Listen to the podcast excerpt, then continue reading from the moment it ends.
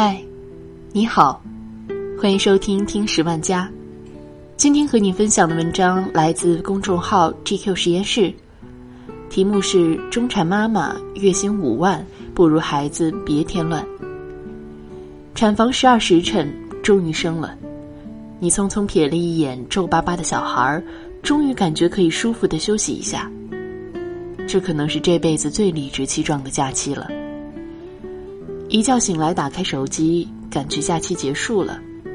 一百三十八条未读，包括八个有人艾特我，和三个微信群里的语音通话已结束。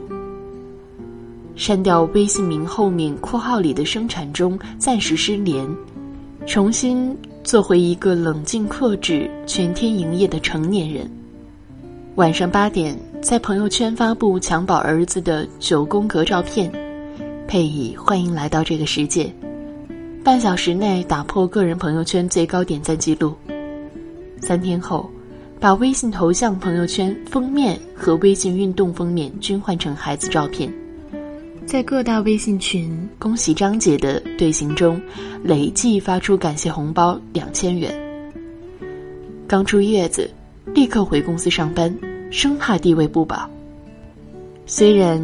以前合身的职业装已经快遮不住微微突出的小腹，但依然瞬间成为办公室的焦点，被同事围着关心生娃实况长达三分钟。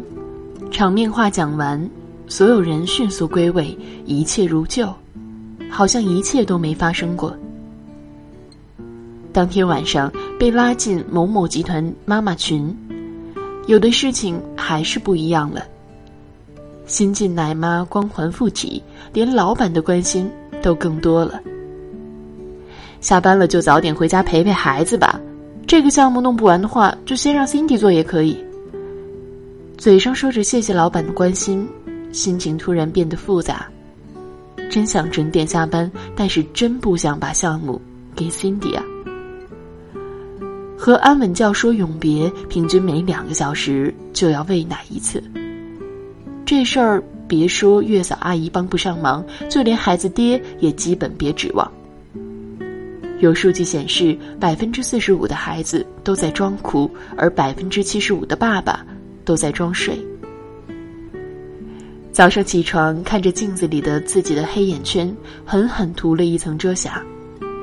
刚坐进工位，就听到对面实习生嘴上没把门的问了一句：“哎，张姐。”你今天没化妆吗？崩溃一天，孩子三个月，习惯了随身携带泵奶便利套装。开会时全程以蒙娜丽莎式微笑搭配优雅掩饰长奶的姿势来面对客户。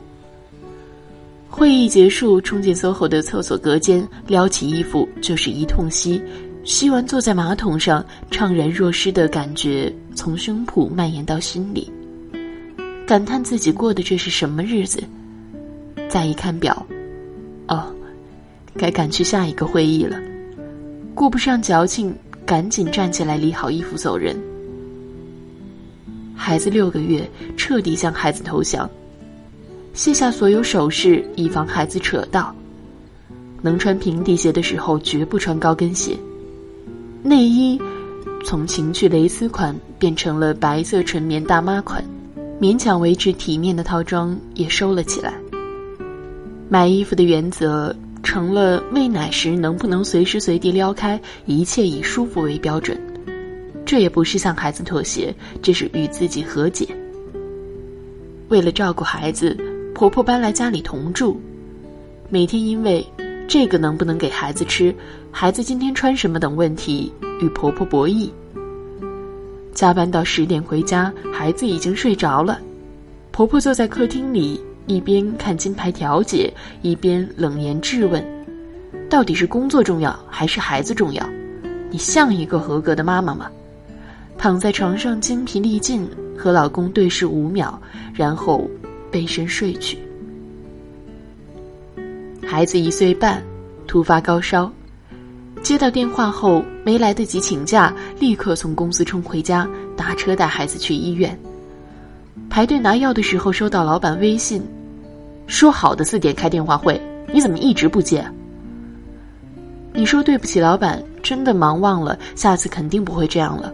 老板说：“行吧，最近感觉你有点不在状态，你自己好好想想吧。”不好意思，工作不会因为你压力大就放松标准，孩子也不会因为你太忙就换个时间再生病。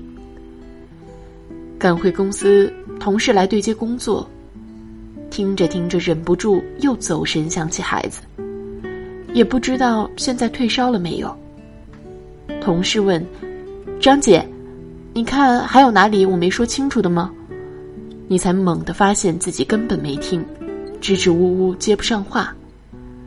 同事开玩笑说：“你这叫一孕傻三年。”到底是傻还是累，谁知道呢？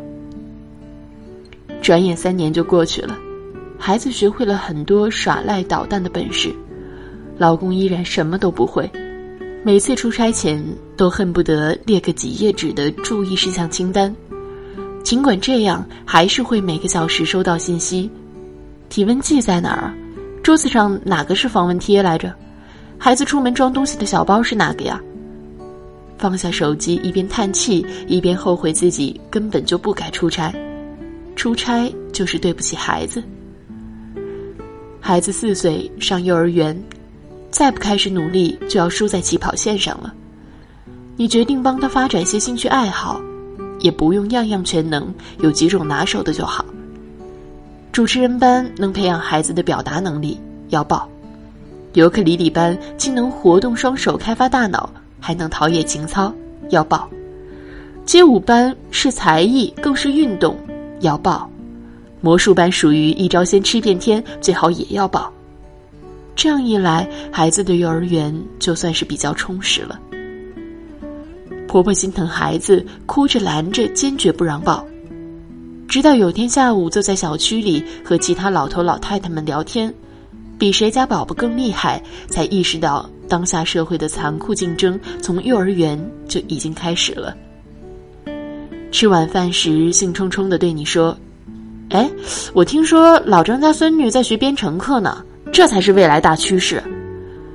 你表面心不在焉，实际第二天坐在办公室里偷偷搜索少儿编程，也不知是在哪个环节被泄露了信息。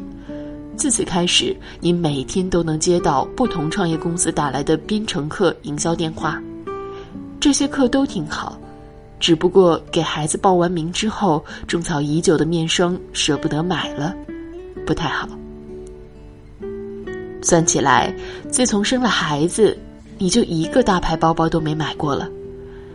同事说你比以前朴素多了，你露出一个尴尬而不失礼貌的微笑，心想，要不是为了给孩子攒钱，老娘肯定比谁都艳。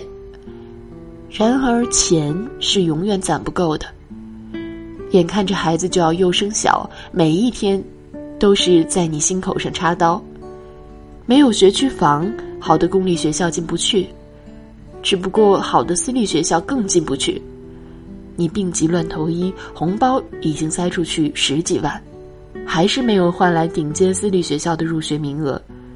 你只能更努力的工作，更拼命的赚钱。孩子一年级，你经常工作到凌晨，回家时孩子已经睡下，上班时孩子还没醒。一天晚上，你睡得迷迷糊糊，隐约感觉似有人影在床头。儿子悄悄爬上了你的床，说：“妈妈，我好久没看见你了，想和你一起睡。”你明明什么都没做错，却又好像什么都做错了。第二天上班，你从郊区的地铁站一路哭到 CBD，走进公司前，先在写字楼公共厕所的隔间里补了个妆。幸好同事都挺忙的，没人发现你微红的眼睛。孩子暑假，你打响新的战役，把孩子的兴趣班时间表安排的比明星通告都满。公司的妈妈群每天都在分享各种课程拼团链接，暑期培养计划，卖课文案写的一个比一个扎心。你明知其中多半是贩卖焦虑，却还是不受控制的被鼓动。被传染，被焦虑着。孩子二年级，你微信为二的置顶分别是公司员工通知群和孩子的班级通知群。有次正和一重要客户汇报项目进度，班主任的夺命连环 call 三番五次打断你的 presentation，你忍无可忍，反复道歉后溜出会议室接电话。班主任说：“请你现在立刻来学校一趟。”你不解，到底有什么天大的事，一定要在我工作时间立刻过去？那天你在公司走廊和班主任大吵了一架，一贯优秀的情绪管理也突然短暂失控。同事们路过时纷纷侧目绕行，并投来“这是工作场合，这么大声的打私人电话合适吗”的眼神。那是你最想辞职的一天，但为了孩子，你忍住了。孩子三年级，眼界和虚荣心都在和身高一样增长。看到有同学参加了各种打着出国游学旗号的夏令营，也闹着想要出国。你也确实多年未曾休假，咬咬牙和老公商量着一起请了年假，隔周便飞去了新加坡名胜世界，一家人一起去鬼屋冒险，吃辣椒螃蟹。把平时一直想做却不能做的事通通尝试。小黄人、霸天虎、芝麻街和侏罗纪的世界是多么单纯，没有职场上的勾心斗角，也没有赶场课外班时的争分夺秒。这一刻，你甚至分不清是对孩子的宠爱，还是对自己的补偿。可能是习惯了辛苦，也可能是学会了苦中作乐。后来的很多事，你都记得不那么真切了。你不记得曾因他顽皮删掉了手机里的工作文件而大发雷霆，不记得为了陪他过生日时不被工作打扰，前一天独自加班到凌晨四点，不记得放弃了多少件明明很喜欢却不舍得买的衣裳，不记得在校门外等待他从中考考场走出时头顶的烈日。不记得被高中班主任告知他早恋时复杂的心情。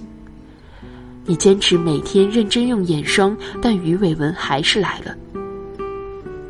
上个月他放假回家时，你突然发现他已经比自己高出一头了，没来由的一股暖流涌上心头。